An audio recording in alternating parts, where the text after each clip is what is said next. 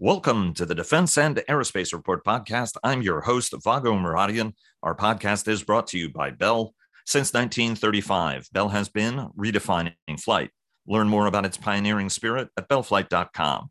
And joining us now is Bryan Clark, the director of the Center for Defense Concepts and Technology at the Hudson Institute think tank, to discuss the new paper he co authored with his colleague Dan Patt, campaigning to dissuade applying emerging technologies to engage and succeed in the information age security competition.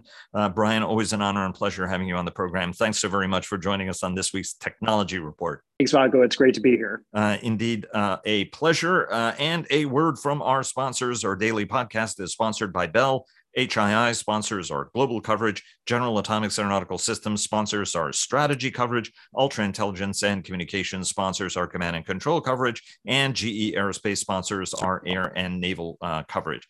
Uh, Bryan, um, one of the central points that you guys make is that we're not going to be able to simply spend our way out of uh, the China challenge, right? I mean, there's uh, scale issues. The Chinese have been at this uh, for more years than we've uh, than we have been, unfortunately. Even though we sort of started turning to this issue uh, more than, uh, but you know, about a dozen years ago, right? It was during the Obama administration where it was like, holy crap, the Chinese really are up to something, and we should be preparing for it um, you and Dan have been working on this sort of broader concept of harnessing technologies for dissuasion and for deterrence.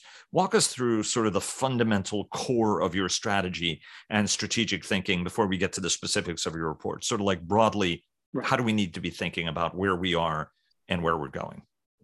Yeah, so Vago, you know, you really can boil it down to, um, you know, as you said, China has some uh, advantages geographically um, in terms of you know where confrontations are likely to occur, um, and they've got some uh, benefits in terms of capacity and their headroom in terms of their budgets um, that allow them to devote a lot of attention and, and resources to dealing with the United States in a particular context, like an invasion of Taiwan. So yeah, the U.S. has global responsibilities. China has very local responsibilities. Um, and as a result, they can get a significant capacity advantage on us. So we need to think about um, how do we maintain military superiority in a world where you know, we are at a numerical disadvantage against a home team opponent like China? So all the work we've done over the last you know four four or five years, uh, both at CSBA and now at Hudson Institute, has been focused on this idea of how do you gain military advantage uh, in that type of situation. And we found that you know a lot of a lot of what it revolves around is how do you gain a decision making advantage? How do I make it so that I can degrade my opponent's ability to make faster, better decisions? How do I improve my own ability to make faster and better decisions? Um, you know, a lot of that's uh, involves technology, you know, such as for command and control. Um, AI is a, is a big feature of this latest study that we've done. Um, it's also partly about force design. It's about, you know, do I have a more diverse force that I can recompose in ways that allow me to uh, create complexity for the opponent, uh, and make a more adaptable force for myself. And you kind of see the military, U.S. military, making you know forays into this direction with things like you know JADC2, with their uh, embracing of unmanned systems. So that's a, the the big trend that we're seeing is, or the, the the argument we're making, is that we have to focus on getting a decision making advantage um, because we can't really rely on a traditional uh, numerical advantage or um, you know weapons lethality advantage, which is what we had been relying on you know since we invented precision weapons back during the late Cold War. Uh, and I'm going to ask you uh, because it's now no longer joint all domain command and control. It's now uh, right. combined joint all domain yes. command and control. and I want to get to that in a minute because you know there are some who say, well, this is a journey uh, and it's never a destination. Whereas now it, it apparently is a destination, which it should be a destination. And I think we should have been listening to Dave Goldfein um, you know, eight years ago uh, right. when he was talking about that early in his tenure and how important uh, it actually was to fuse uh, these systems together. Um, let me ask uh, very quickly because some of the folks in the audience, uh, I know that this is a, a, Washington audience. It's a very esoteric argument. What's the difference between deterrence and dissuasion? Just really quickly, explain to the audience what do you mean about dissuasion? What do you mean uh, when you say deterrence? And you know, yeah. how significant a difference do those two words mean, except in an academic setting? Right. You know, so um, this is it's you know dissuasion was used a lot um, during the early part of the 21st century in U.S. defense documents. So QDRs, uh, defense strategies talked about this idea of dissuasion, with the idea that you know we were going to try to dissuade countries like China and Russia from you know re-embracing their more aggressive pasts or, or becoming um, more bellicose, dangerous actors on the world stage. Um, so dissuasion is really about how do I um, steer an opponent uh, away from courses of action, away from scenarios that I find more damaging to my interests or that I think are more dangerous overall. Um, when when those actions are not imminent. So deterrence is generally something we associate with I'm going to try to convince this guy not to do something that he is prepared to do and is in is capable of doing, you know, at any moment.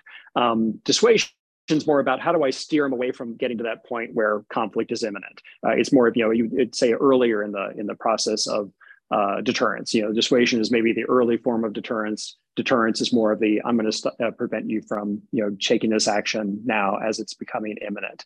Um, and so the argument we make in the report is um, right now, conflict with China is not imminent. You know, there are not Chinese troops massed on the coast. Um, you know, China's taken obviously some actions to make, try to make itself more resilient economically and militarily against you know U.S. action during a fight, but it's not imminent. They're not on. They're not ready to on the balls of their feet you know, waiting to invade Taiwan. So a lot of the actions we talk about taking to deter are just going to have us put ourselves on the balls of our feet and sort of wait for a conflict that might never come, and thereby, you know, maybe uh, reduce our ability to handle other scenarios that China might present right. to us, because an invasion is obviously not the only thing they can do, and and maybe not even the preferred uh, scenario that they may pursue. So that's where we see the difference between those two things as. Um, I, am gonna we're gonna get uh, for those uh, folks who are wondering where do we get to the technology uh, portion of this. I'm gonna get to that in in just a second. Uh, but the administration has been uh, discussing its integrated deterrence strategy, right, to try to use all arms of national power. So not just military capabilities, uh, technological, diplomatic, economic means as well. The sense that the investment in infrastructure and science is is all going to yield benefits in an integrated fashion and help the United States sort of shape uh, the space, understanding that we're in a right. much more competitive environment today than we were uh, for for decades. For, from your standpoint, as somebody who has, I think, been thoughtful, and obviously this is uh, your paper here is an element by is an effort by you and Dan to sort of inject how we could sharpen our game. What what parts of from your guys' understanding, because there are right. classified elements of this and public elements, sure. that this is actually a workable right path we're on, and if right. so, if and if not where it's weak where we can improve it. Yeah so um, i would say you know integrated deterrence is intended to you know in, entail this element of dissuasion. It was intended to be sort of a multifaceted approach on the part of the us government to convince opponents not to pursue you know violent action against us allies or, or partners. Um, and using you know economic tools diplomatic tools information tools using all those tools at our disposal um, but what it's devolved to in practice, when you get into the Pentagon and talk, you know, what force planning, you know, uh, models are being used, uh, our force planning is all around the idea of deterrence by denial. So, you know, we are organizing the military to deny an invasion of Taiwan because it's an easy problem to solve. It's an understandable problem to analyze. Um, you can grade, you know, the, the military services against, you know, that objective, uh, and you can do modeling and simulation around it. So we've taken a strategy problem and we've turned it into an operational problem that's much more tractable. Um, but of course, you know, that's not much of a strategy. Then you've really just turned this, boil this down to a an operations research problem, which um, I mean, people like me just love to analyze, but unfortunately, that's not how strategy should work. Um, and so then the a, a big question is where the technology comes in is if your strategy essentially boils down in practice to deterrence by denial, um, and you're doing analysis around that. Um, one question is, well, okay, if we can't completely deny, which you know that's that's where the um, the preponderance of military power on the on the part of the Chinese and the geographic advantage they have come into play is can we really deny completely the ability of China to invade Taiwan? you know, probably not. I mean, if they really were going to do it, then they'd be, if they were willing to bear any cost, they could certainly do it. Uh, and we wouldn't be able to stop them. So if we can't completely deny them, then what is the level of uncertainty that's sufficient for them to be deterred? Or you could argue dissuaded. You know, we can, you know, create significant and sufficient uncertainty today that they would ever be able to reach that level of confidence in their ability to invade Taiwan on an acceptable timeline at an acceptable cost um, maybe they're going to pursue other paths, you know, like a less aggressive path, like an economic path, or maybe, you know, even a, a, a trade path or, or even a blockade path that might be preferable to an invasion. So that's where the technology comes in is we need to use our technology now to understand what's the level of uncertainty for China that is enough for the Chinese leadership to decide invasion is really not the best path for us. We want to go pursue some of these other avenues to try to bring Taiwan back into the fold. Um, so we need to have a way of operationalizing intelligence. We need to be able to use um, new technologies like artificial intelligence enabled algorithms. You know, we need to use the vast amount of open source intelligence that's being gathered and hoovered up and integrated uh, amongst both the open source community as well as the military, um, and start using that to be able to determine what is that uh, level of uh, uncertainty on the part of the Chinese. What are things that could make them more uncertain, and then begin to campaign in an effort to drive them in the direction we want them to go. Uh, so um, you know uh, full uh, credit for at least ringing the alarm bell very early was deputy defense secretary bob work who was talking about ai in a way that nobody was um, more than a decade ago.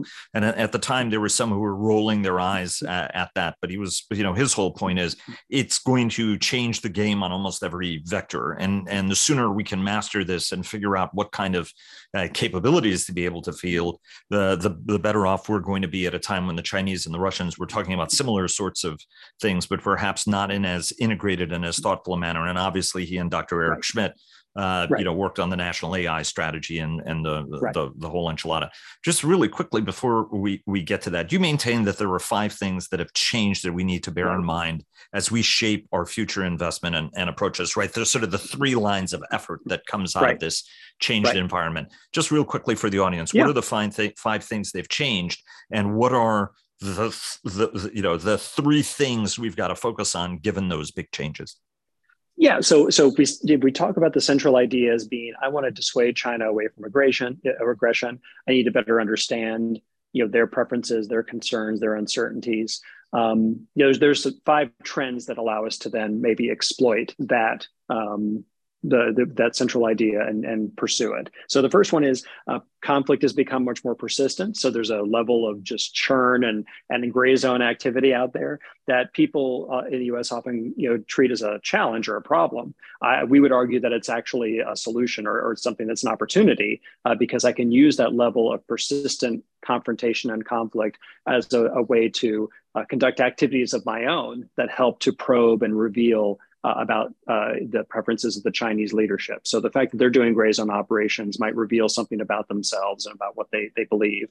Um, I can also pursue some of my own gray zone operations, you know, maybe not as provocative as theirs, uh, but ones that could allow me to probe and understand what are the things they're concerned about, what are the sources of neuralgia in the Chinese leadership regarding their future military operations. So the persistence of conflict needs to be treated as an opportunity rather than as, as a challenge.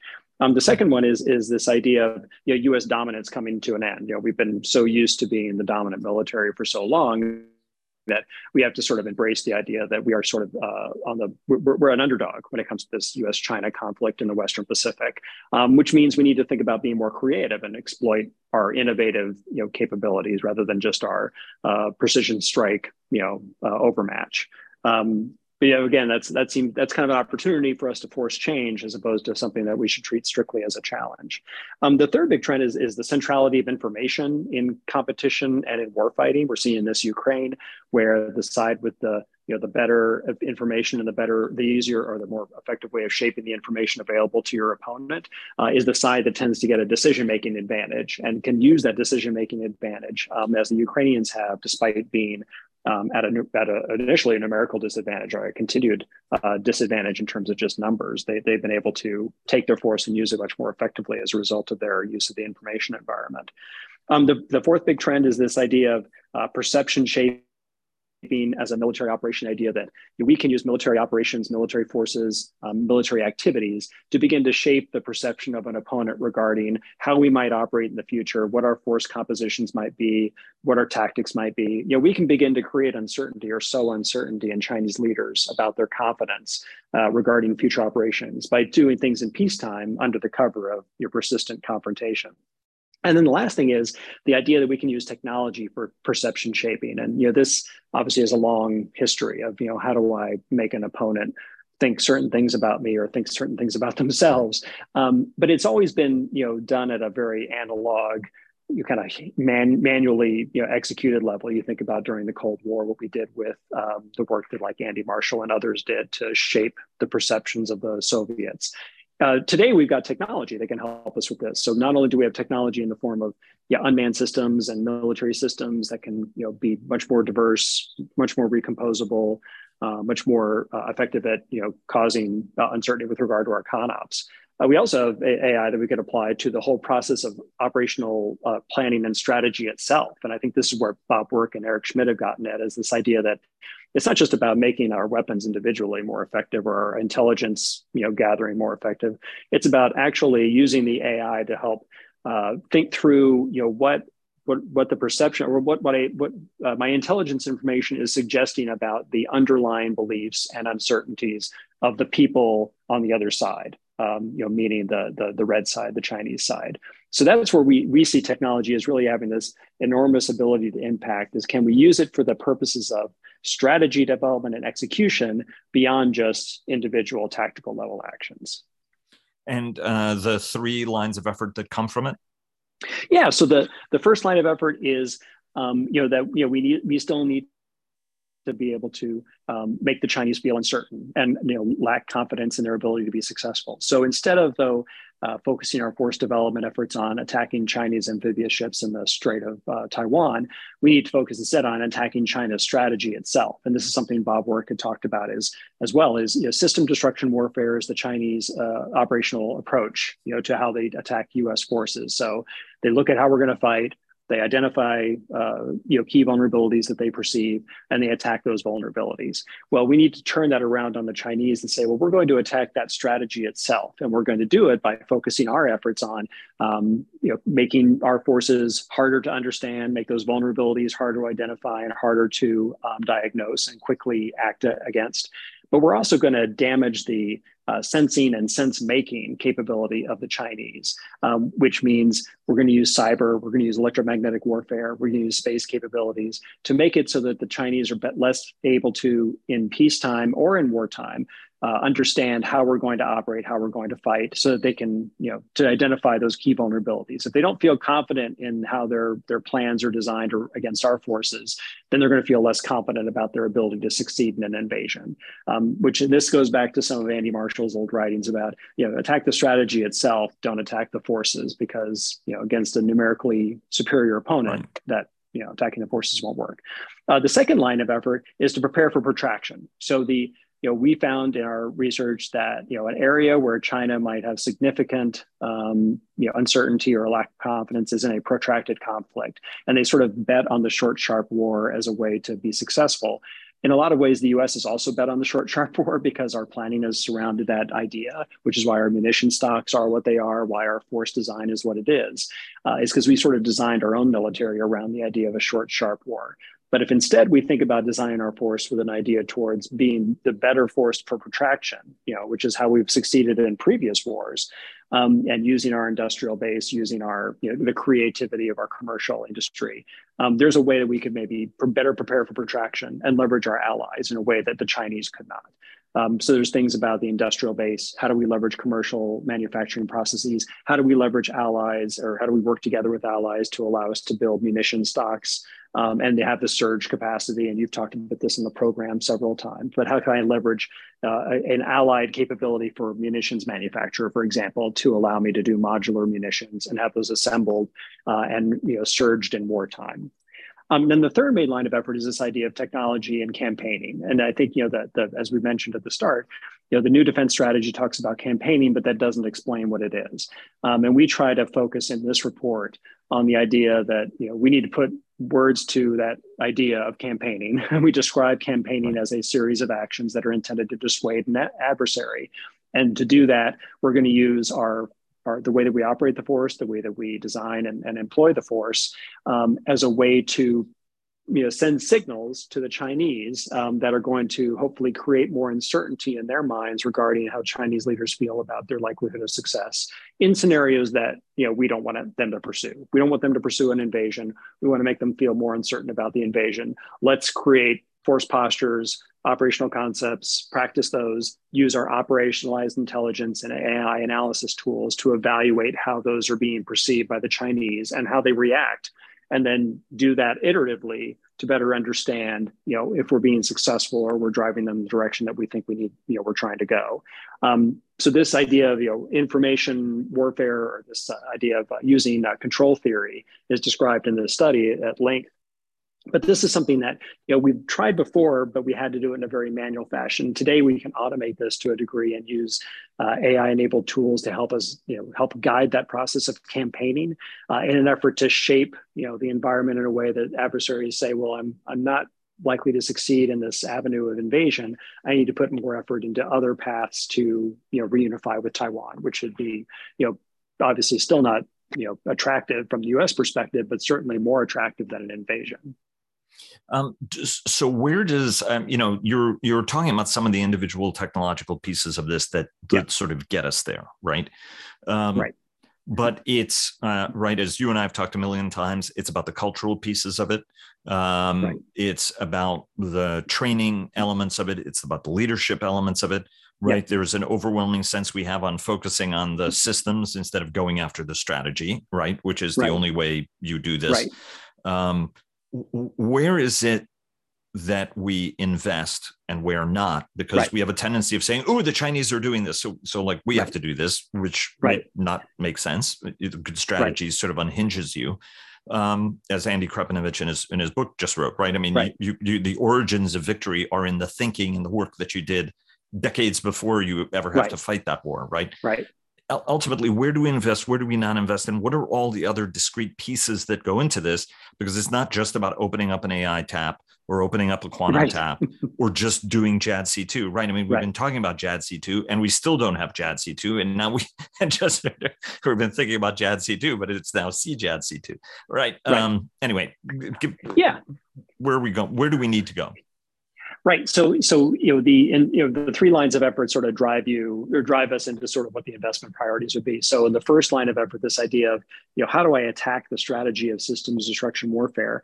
You know, well, it requires me to have uh, capabilities to degrade and, and, damage the sensing and sense making of the Chinese, um, which uh, I can do directly. So that's going to mean space capabilities to do electronic warfare, space capabilities to uh, improve our own sensing. So this idea of uh, being able to attack the Chinese space-based sensing capability is going to be an element of this that's probably a very high priority uh, because it does give you this ability to directly attack their sensing and sense making.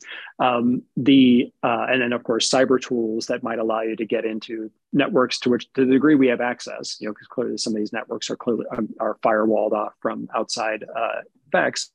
But in that case, there might be RF enabled cyber. So using the, you know, the RF spectrum or the EM spectrum as the avenue by which you get into somebody else's network. So, you know, the, the space part of this, the RF enabled cyber attack part of this are probably two, are two big elements of how do I degrade the sensing uh, of the Chinese and they're probably the only two that we really can leverage and that they give us probably and they give us enormous uh, return on investment. Um, the other part of this in terms of the, that first line of effort is how do i make my force more recomposable better able to you know give the chinese different looks that undermine their sense making? So you know the, the ability to understand what we're doing and predict in the future how we might operate. Um, and that gets to you know you get to JADC2 but to get to the you know the, the capabilities you need to be able to be more recomposable means i need to have the ability to knit together units that currently are not you know the, the main ones that work together so you need to have the idea or you need to have the ability to generate alternative force compositions than the standard ones that the Chinese are used to seeing. Um, and then you need to enable effects chains or kill chains that the Chinese are not used to uh, uh, monitoring or, or, they can't predict are going to happen in the future. So it does get to some of what JADC2 or combined JADC2 is intended to um, achieve. Um, but we need to probably look at it from the bottom up. So we need to have the COCOM start to identify those kill chains that they think are advantageous. What are the new kill chains that I want to make available? Use that to drive the investments on the part of the, the DoD. And we're working with um, R&E right now on a, on a project looking at this idea of mission integration. How do I make it so that. COCOMs can come up with kill chains? Um, we can come up with a way to provide the glue, you know, that that supports those kill chains working together, which is mostly um, software to be able to allow data formats to be exchanged between one another. CDAO, um, you know, owns a lot of that. Um, and then things like stitches um, that allow you to uh, allow different uh, uh, radio waveforms to communicate across you know different data formats. So Stitches, which is a program that was developed by DARPA, now being used by the Air Force as part of uh, Agility Prime. Um, that's a way to allow these force compositions to be developed. Um, and then I'd say the other, you know, the another technology uh, investment is this idea of you know, modular weapons to get to the idea of protraction. Um, you know, do we? How do we start thinking about? Um, I think a good example of this is the um, the new um, uh, propelled rocket propelled SDB, for lack of a better. So the the the guided uh, munition that Boeing developed, where you put basically a, uh, a rocket booster or an engine uh, on a uh, small diameter bomb. Um, it allows you to now um, you know create a, a standoff weapon. Um, and that engine is something that's derived from the automotive manufacturing industry rather than from the commercial or rather from the uh, missile industry. Um, so you can now put together these modular weapons that are drawn from components that might be more readily available than um, your standard you know weapons designs. Um, so there's you know, there's investment there to start you know coming up with these weapons that are maybe not the perfect munition or the preferred munition, but you can cobble together um, and create kind of like the JDAM of the Gulf War, um, this weapon that's much more effective than its predecessors, but that can be you know knitted together from existing parts you know, quickly, and and you can allow that to you know, enable protraction. And then the last line of effort talks about that you know some of the technologies there is um, this idea of taking better harnessing the open source intelligence that's available. That involves investment in the kind of integration that the algorithmic war- warfare cross-functional team, you know, Project Maven, has been doing, um, and then paying for the software development to go from just using that for target recognition and target analysis to then step up to the next level, which is diagnosing what the you know what the target's activities suggest about what the motivations are of the people making decisions on what those targets are doing. So if you're watching the Chinese forces, seeing how they operate, um, what are some estimates that the AI would make regarding what the motivations are behind those activities? And what does that suggest about what Chinese leaders are thinking? And then can you inject probes into that to cause a reaction that then you know generates further insights uh, about what the Chinese leaders are thinking. This is the kind of technique that gets used today, you know, by Facebook and others for um, ad targeting. Um, so this this technology exists, and the question is, can you know, can we repurpose it to this function and integrate it in with our intelligence gathering apparatus? And it's certainly feasible. Um, and the question is, do we want to make the investments to make that possible? So all of these uh, are great technological ideas, uh, uh Bryan. Just really uh, quickly, who is actually driving some of these changes, right? Theoretically, it's great. There is a lot of activity, um, but at the end of the day, I'm, you know, who is the one who's championing and and pushing this stuff forward?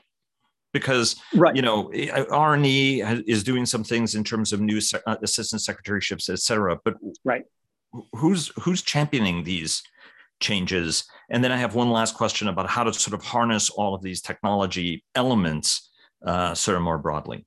Yeah, great question, Vago. So, um, you know, like you know, like you said, um, R&E has just set up a, a, couple of new assistant secretaries of defense. Um, you know, we're doing some work with uh, Tom Browning, who's one of those, who's fo- who's focused on mission capabilities. That's where this mission integration work is going on. Um, he's focused on how do I better knit together you know, the exchange that combatant commanders need to be able to create this greater uncertainty and be, begin to basically probe and and um, and influence the thinking of Chinese leadership. So that's a you know kind of how the force provider world is thinking about this. I think the other big champion is going to be the combatant commander. So in this case, it's going to be INDOPACOM. Uh, um, and in the current NDA draft on the Senate side, and, and I expect it will go through, um, there's direction in there to mount a campaigning effort um, that's in line with what we have in this uh, study report. Um, and that campaign effort would be led by INDOPACOM. They would be resourced to support those the analyses that we're talking about here in terms of using operationalized intelligence, using artificial intelligence and other tools to be able to uh, you know, predict what that might mean about what, what Chinese leaders think, or at least operational leaders think, and then use that to build probes and campaign against that to change the you know the perceptions and the thinking of the the leadership on the other side of the of the Taiwan Strait, uh, if you will. So that would be you know INDOPACOM, and I think you know Admiral uh, Paparo, uh, in particular, who's been nominated now, um, is really thinking along these lines of how do I start to really degrade China's confidence and its ability to, to succeed beyond just the idea of saying, I'm going to deny them, because denial alone is not really uh, going to be sufficient um, if the Chinese start to get you know the feeling that uh, they can work through whatever we can deliver against them. They need we need to start creating a lot more uncertainty with regard to their prediction of our of our force posture and our for, of our operations. So I think he's you know that's going to be a big uh, proponent of this approach, and the NDA direction might help with that. And then you've got on the force provider side, I think you've got R&E. That's a big component of this. Uh, and then, um, you know, probably an R&E drawing upon, you know, the research organizations that work for them. So SCO, DARPA, um, you know, the, uh, the other special project type offices, and then the services research arms, which are also going to be able to deliver capabilities into this pipeline. Um, but yeah, the, to me, that's where I see kind of the two big centers of you know support for this type of effort. And and lastly, um, Dr. Arati Prabhakar uh, is the president's mm-hmm. uh, chief science advisor, somebody who is a DARPA director and somebody who deeply not just understands technology, but understands how technology would be used. Uh, right, some of the most thoughtful uh, conversations I ever had with her was not just about the raw technology, but how is it you get the most out of the technology you're developing. Where this, this is not a criticism of Secretary Austin or Dr. Hicks or anybody else but does the driving of the fundamental prioritization does that have to reside like where you know what i mean if everything's important nothing's important and it seems yeah. like we're doing a lot of boutique efforts you're right. working on a separate thing that uh, we're not going to discuss now on the program a capability that actually right. should have been fielded a decade and a half ago when you and i were talking about right. it and we've still not fielded it right uh, right you know so i mean it's it's great it's a brilliant strategy uh, that that you and dan have put together. It doesn't really matter much unless folks are really prioritizing it and saying hey look these are the things we have to do in the order we need to do them right? Right. You know so it's interesting and what why what one of the things that led us to this and, and you know this is coming out of a lot of the work we've done with darpa or done for darpa over the last couple of years. But um, was the, the, like I said, the trends that have been happening in, in the world and also in technology, uh, and, but also this growing recognition that the DoD's current approach of deterrence by denial is going to lose efficacy. Right? There was only you can only squeeze that for so long before the other side really realizes they they feel like they can do it regardless of our attempts. Um, so we have to start shifting to an alternative approach, and I think inside the department, there's clearly a recognition that's growing in that direction, which is the national defense strategy reflects that, right? The national defense strategy doesn't talk about deterrence by denial, really. It talks about integrated deterrence, it talks about campaigning, so the strategy and the rhetoric is starting to reflect this need to shift to a different approach for addressing the challenge posed by China. Our force planning is not caught up with it, um, and our force planning is still are organized around this operational problem, you know, as opposed to a strategy problem. Um, so I feel like you know we're you know that that gap at least now we have a gap at least now there's a, a divergence between strategy and, and action um, and can start bringing the action closer in line with the strategy. But i think you're right. Um, it's going to require folks like doc, dr prabhakar up in the white house and the white house to say hey you guys need to start acting according to your strategy. You need to start planning the force in a direction that leverages technology to do integrated deterrence and campaigning rather than say one thing and do another Bryan, always a pleasure uh, having you on the program. Thanks very much. Uh, please thank Dan. Uh, you guys do terrific work uh, and keep it up. Thank you very much, Vago. It was great being on. I really appreciate it.